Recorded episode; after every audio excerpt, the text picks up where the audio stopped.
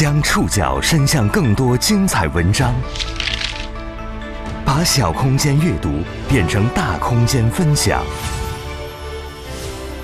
宋宇选读，讲述现实世界里的真实故事，把小空间阅读变成大空间分享。欢迎各位收听今天的宋宇选读。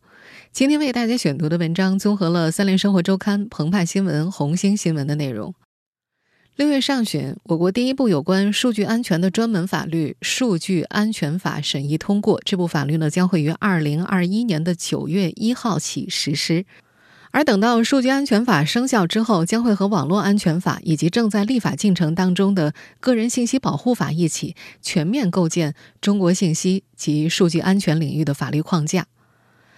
虽然法律层面的信息及数据安全框架正在逐步被构建，对于个人隐私泄露，我们现在似乎依然没有更好的解决办法，甚至在很多普通人的意识层面啊，都有一种躺平的心态。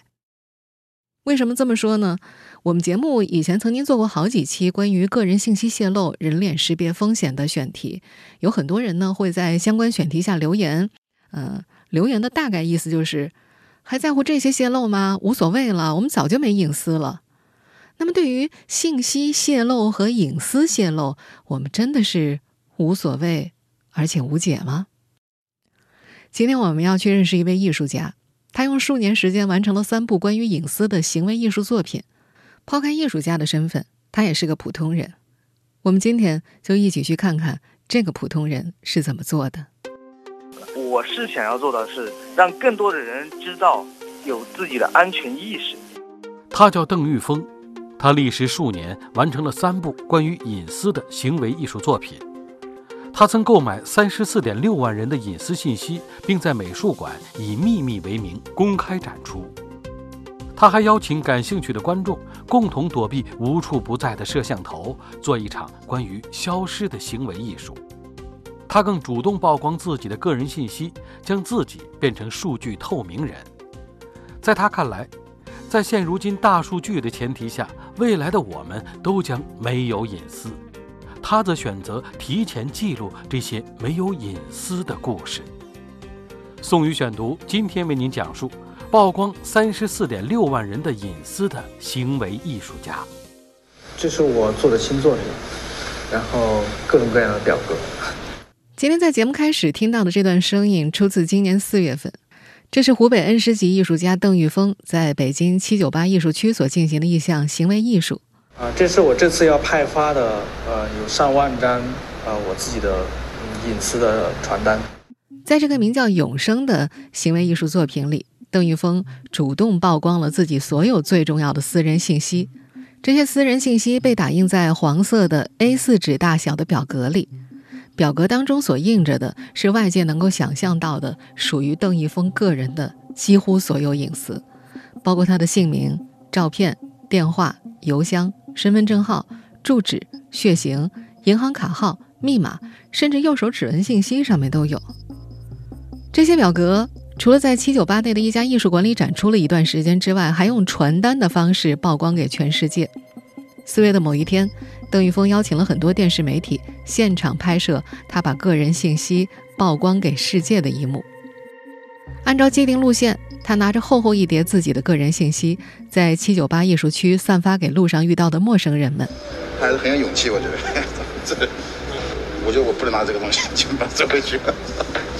很多人好奇地接过了信纸，还有人在看完之后追出几条街，反复问他：“你为什么要这么干呢？”这件行为艺术作品是邓玉峰隐私三部曲的最后一部。在这位艺术家看来，在今天大数据时代的背景之下，无数的机构和公司都在大力收集人们的数据信息。他觉得，在不久的将来，人类会进入一个无隐私社会。他这么做，只是想把几十年后人类在无隐私社会当中的未来体验提前带到当下来讨论。那既然是无隐私的社会状态，那就相当于每个人只是变成一个数据，而这个数据任何人都可以是看到。呃，那那这个时候，那我就提前把我的数据全部向全世界公公开，对我让我自己从此以后变成一个透明的人。不过，或许是在我们生活的这个社会当中，泄露隐私的渠道太多了，又或者我们已经习惯了在各种渠道主动或被动地泄露个人隐私，邓玉峰这个主动把自己变成数据透明人的行为艺术尝试，并没有引来太大范围的关注。隐私系列三部曲的收官略微有些安静。要知道，三年前邓玉峰刚刚推出隐私系列的第一场展览的时候，曾经引发过全国范围的讨论。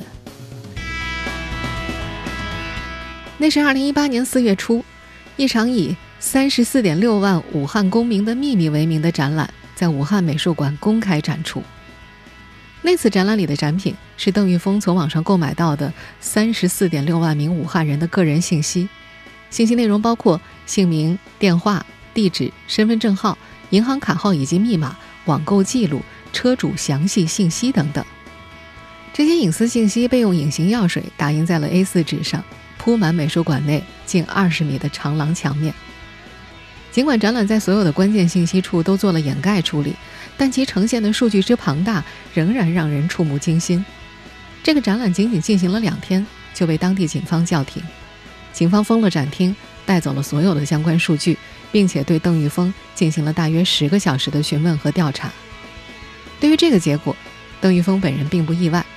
他说：“这个展览本身就是一个社会实验类的项目，从一开始他就知道自己的行为是违法的，甚至展览被叫停也应该算作展览的一部分。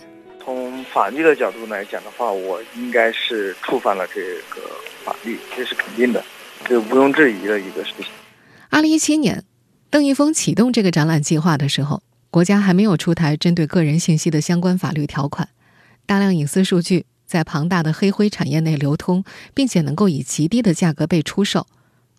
邓玉峰记得那时候卖个人信息是相当疯狂的，在当时要接触和购买个人信息非常的容易。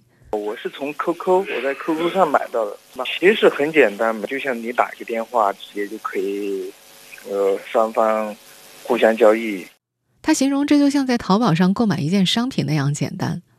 他做展览本意就是想用艺术作品来呈现这种疯狂，并唤醒大众对个人隐私的重视。而他首先要给你打开一扇门，或者对你会有些触动，触动之后你会有些反思，对自己的意识有一个启蒙的一个状态。很多的很多的人，就是对我们每天收到的这些骚扰短信，他有可能是。经常是一种很麻木的一个状态，而我们艺术家所做的事情就是，那既然是麻木，为什么麻木？那这些的信息是从哪里来？我们先追求它的根源。我是想要做的是让更多的人知道有自己的安全意识。二零一八年时，邓玉峰的这个展览也曾经在公众和媒体当中引发争议，没有人质疑这个展览的积极出发点。质疑更多集中于用侵犯公民个人隐私的行为去呼吁社会重视个人隐私保护，算不算一种知法犯法，或者这是一种讽刺？面对这种质疑，当时接受媒体采访时，邓玉峰说了这样一段话来解释自己的立场。他说：“假如所有人都能随随便便在大街上买到武器，我也买了，那到底是我的问题，还是环境的问题呢？”秘密并不是邓玉峰第一次尝试介入类似的社会问题。这位艺术家在艺术作品中关注个人隐私，最早可以追溯到2015年。宋宇选读继续播出：曝光34.6万人的隐私的行为艺术家。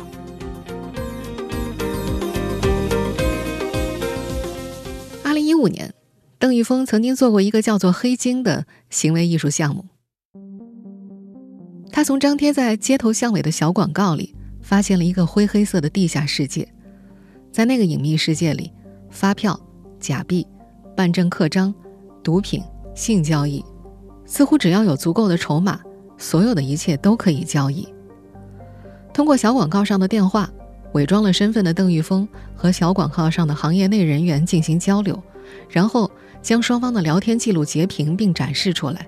作为他对这个灰黑地下产业的研究和观察，在为这个作品准备资料的时候，他发现其中有一类生意就是买卖个人信息。那时他就发现，许多有关个人隐私交易都是在 QQ 这样的匿名网络平台上发生的，非常廉价，一个人的数据只需要一分钱。这个价格深深触动了他。到2017年左右。他发现自己和身边的朋友们长期受到各种短信和电话骚扰，并逐渐习以为常，于是便有了创作《秘密》这件作品的想法。那时，邓玉峰在 QQ 上加了一个做这种生意的好友，然后给自己撰写好剧本。他扮演成了一名广告行业的从业人员，声称因为投放广告的需要，要大批量购买个人信息数据，和对方开始了对话。刚开始的时候，那位卖家是比较警惕的，并没有完全信任邓玉峰，嫌弃他问东问西的，怀疑他要么是同行想偷师，要么是警方在钓鱼执法。但邓玉峰没有放弃，他表现出极大的耐心和对方周旋，暗示自己业务上需要非常大量全面的数据，而这往往意味着更高的售价。在利益的诱惑下，对方逐渐放下戒心，开始回答邓玉峰的问题。他先是问邓玉峰。你要哪座城市的个人信息数据啊？邓玉峰试探性的询问：“嗯，北京、上海这种一线城市有吗？”没问题，对方很快回复，继而追问：“你想要多少？”为了了解对方手头可能有的数据量，邓玉峰反问：“你那里有多少？”对方并没有给出明确的数字，只是表示想要多少就有多少，不行可以从别人那里调。直到今天，邓玉峰。对他们当时这段对话的内容依然印象很深刻。他说，那时对方给他透露的信息的感觉就是，无论你想要哪个城市，多少数据都是可以的。那仿佛是一个被打通的地下黑产行业，数据在黑产从业者们之间反复流通，想要购买的人可以非常便宜的购买几百万、几千万的个人信息。邓一峰告诉卖家，这次交易自己希望购买几十万人的个人信息，以武汉市的居民为主。并且需要包括详细的姓名、电话、身份证号、家庭住址以及银行储蓄等情况。对方表示一下子拿不出这么多全面的个人信息数据，约定了多次交易，每次两百块的交易额。在几次交易之后，对方告诉邓玉峰，身份证没有更新的了，不敢拿，最近抓得挺严的。但又很快告诉他，他那儿还有两百万个河南省的身份证号。似乎有些抱歉，又补充说：“但信息比上次的全，有邮箱、电话、地址、公司名称、法人、资金量和信用代码等等。”邓玉峰猜测过和自己交易的那个人到底是什么身份，他觉着可能是某家互联网公司之内可以接触到数据的员工，能够把数据拷贝出来。之所以有这样的感觉，是因为交易进行到下午的时候，对方曾经表示要下班了。最终。在一天之内，邓玉峰就获得了三十四点六万份武汉市居民的个人信息数据，以及十几万份包括郑州在内的其他城市居民的个人数据。整个过程没有什么惊心动魄、斗智斗勇的过程，过程平淡到甚至有些细节他已经记不清了。但这种记忆的平淡，似乎也从另一个侧面证明，当时贩卖个人信息的黑灰产业是多么的猖獗。对比2015年那次试探性的交易，邓玉峰发现，到了2017年，这条产业链上关于个人信息的数据分类越来越细化，涉及到的行业也越来越多了。他在一天内就完成那场交易，总共花费五千多块，购买到了近五十万人的个人信息。从得到的信息来看，很多是从物业、学校、银行、车管所等机构流出来的。虽然有了2015年的经验，但在2017年筹备作品时，邓玉峰还是被以极低价格购买到的近五十万人的详细隐私信息震撼。他希望他的作品能传递这种震撼。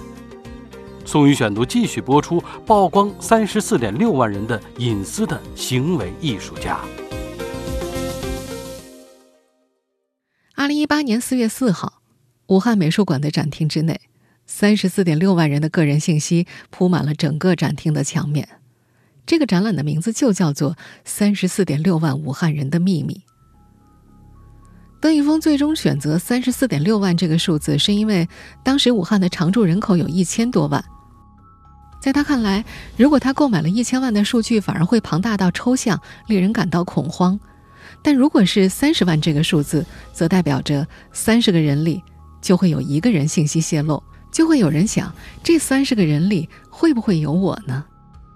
这些贴在展厅墙面上，并且用隐形药水打印的信息，只有在紫外线灯光的照射之下才能够显现，日常光线下看起来只是一张白纸。展厅内，紫外线灯和白光灯相互交替打开，在紫外线灯的照射之下，蓝底红字的秘密显现出来。邓一峰后来说：“就和这些文字一样，个人隐私泄露。”在平时可能很难引起普通人的重视，毫不起眼，但在特定的场景之下就会变得触目惊心起来。展览开幕之后，来访观众当中不乏展出信息的主人。有一位观众在找到自己信息的时候爆了句粗口。实际上，很多信息的主人是被邓玉峰他们邀请过来的。邓玉峰连同展览现场的上百名志愿者，陆续向这些信息的主人发送了邀请短信。这些短信故意被设计的很像普通的骚扰短信。某某您好，艺术家邓玉峰购买了您的个人信息，现邀请您来参观在某某美术馆三十四点六万武汉公民的秘密艺术展览活动，欢迎您的到来，快来观看自己的秘密吧。有人回复了问号，表示出疑惑，还有人反问你怎么会有我的电话号码？更有人直接回复你有病。但更多接到短信的人，把这条信息当成了每天都会收到的无数条骚扰短信中的一条，无动于衷，毫无反应。三年过后，让邓玉峰感到遗憾的还是这一点：大部分人都无视了那条短信。他说：“如果对艺术行业不是很了解的话，很多人都不知道这是一条展览邀请函。”他说：“他们发出的这条短信，其实也是艺术作品的一部分。”邓玉峰故意用骚扰短信的方式去骚扰他们，希望能够引起对方的重视，但是在很多人那里，这并没有起到作用。为了规避法律风险，邓玉峰特意一张一张的涂抹掉了其中涉及个人隐私的关键信息。但我们在前面也说了，这场展览在开幕两天之后被叫停了，邓玉峰也接受了相关的调查。这位艺术家对于最终的结果感到满意。一方面是因为这场展览在全国范围之内引起了对个人信息保护的相关讨论，另一方面是因为在展览结束之后不久，全国就印发了综合整治骚扰电话专项行动方案。虽然并不能够明确这两者之间有什么直接的关系，但是邓玉峰认为自己已经实现了创作这件作品的初衷了。从二零一八年的《秘密》开始，邓玉峰内心便有了构建隐私三部曲的想法。在这位朋友们口中颇为先锋的艺术家眼中，艺术并不应该只停留在美学层面，艺术家也应该介入公共事件。宋宇选读继续播出，曝光三十四点六万人的隐私的行为艺术家邓玉峰的工作室位于北京金展艺术区内，他的朋友们喊他邓先锋，尽管他看上去一点也不先锋，乍一看就像个刚下班的程序员一样。不过他本人并不反对这样的称呼，在他看来，艺术总是充当先锋、前卫思潮的。他曾在接受媒体采访时说：“大众层面认为艺术是停留在美学层面的，而他自己想丢掉艺术现有的光环，回到一个人，回到社会，从解决问题的角度去理解和审视艺术。”曾在湖北美术学院接受传统雕塑训练的邓玉峰。最终选择以社会雕塑的方式介入生活。社会雕塑是德国著名艺术家约瑟夫·博伊斯提出的一个重要概念。这位艺术家指出，不应该区别艺术和生活的界限，人人都可以是艺术家。他还认为，艺术可以把整个社会作为一个独立的客体进行研究，并且分析其内部的运行逻辑。在这个社会当中，每个个体都是运行在这件雕塑里的一份子，并共同参与创造着社会雕塑的面貌。邓玉峰很早就开始做社会雕塑作品，而从2017年开始筹划《秘密》开始，他就希望对隐私问题进行多层面的讨论。最终，他做成了三部曲。我们在前面提到的2018年的《秘密》，关注的是个人隐私和科技公司之间的伦理关系。二零二零年，他还做了一场叫做“一场消失”的运动。这是关于公共空间中的每一位公民自身权利的探讨的。而在节目一开始提到的二零二一年初的永生，则是对未来无隐私社会的设想。一场消失的运动是隐私三部曲的第二部，启动于二零一九年。当时他在网络上发布了召集令，试图征集七十名感兴趣的观众，每天十个人，持续七天，和他共同完成一场行为艺术。二零一九年十月，一个周日的午后，北京二环内的一条街道上出现了奇特的一幕，在邓玉峰的带队之下，这群身穿橙色安全警示背心的人。时而踟蹰不前，时而飞速奔跑，时而趴在地上，时而侧腰转身，摆出了各种怪异的姿势，从北向南通过这条街道。实际上，他们正在试图躲避这条街道上无处不在的摄像头，希望可以令自己成功的消失在这条街道上。在开始这场群体行为艺术的之前半年多时间内，邓玉峰无数次往返于这条长约一点一公里的道路。他仔细测量了道路的长宽，认真记录了沿路摄像头的数量、位置、高度、品牌和参数，然后回到工作室里绘制成一张张街道摄像头的分布和范围示意图。这条不长的道路上，当时有八十九个摄像头，有些地点甚至同时被四五个摄像头对准。摄像头的运用是如此的普遍。为了维护公共安全设置的摄像头之外，还有许多摄像头其实是由物业、学校、商店等普通单位安装的。邓玉峰记得自己最开始有些忽略了商场内部监控，结果在一次调查时发现，一家商店内部摄像头透过窗户恰好对准了街外。所以，在遍布摄像头的社会里，自己该如何成功消失呢？他根据草图做了很多研究。设计了很多躲避路线，比如等候一辆公交车作为掩护，利用一片树叶作为遮挡，贴紧墙角像贪吃蛇一样绕行等等。每张设计草图上都标志着这些方法和细节。在不断的调研调整的过程当中，这位艺术家感到，如果只有自己来实行这个项目，通过翻墙、跳跃等动作规避这些摄像头，似乎也是可以的。但是。没有人在监视器里看到你，就能证明你消失了吗？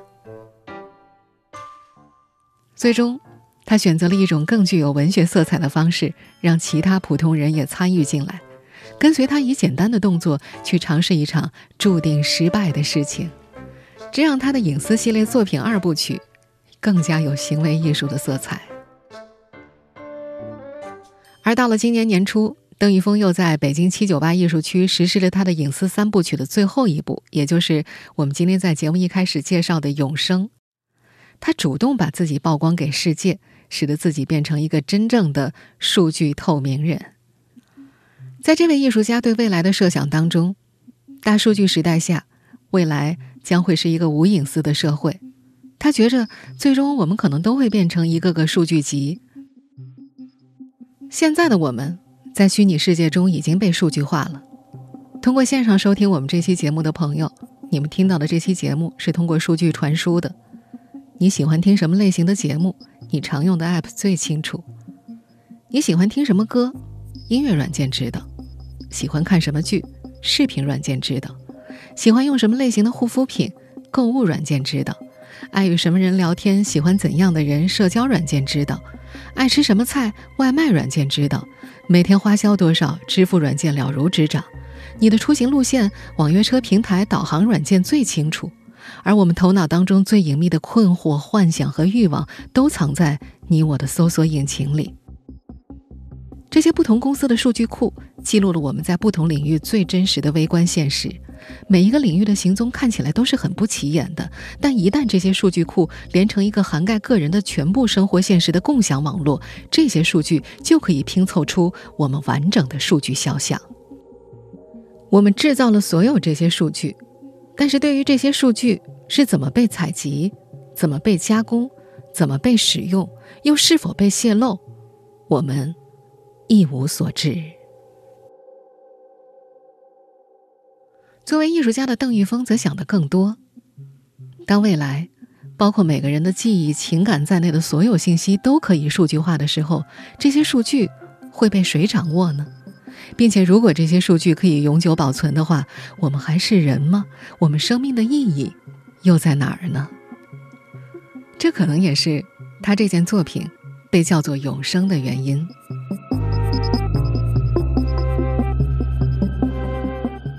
在做完这件作品之后，邓玉峰的隐私三部曲到此全部结束了。但是他带来的影响却没有结束，因为公布了自己的全部隐私信息，邓玉峰收到了更多的骚扰短信和电话，他的微博经常被黑，微信和邮箱也常常被他人登录。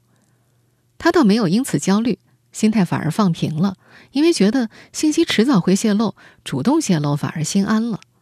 他说：“怎么可能让别人不收集你的数据，或者你的数据不外流嘛？”个人隐私背后有多大的诱惑力，是很难想象到的。每次收到平台发出的信息泄露提醒之后，他会立刻用各种手段又重新登录回来。作为艺术家的他，更选择把自己的这些经历忠实的记录下来。和我们一样，他也是个普通人，他也没有办法解决隐私泄露的问题。从某种程度上来说，认识、记录。以及反思，或许也是一种反抗的方式吧。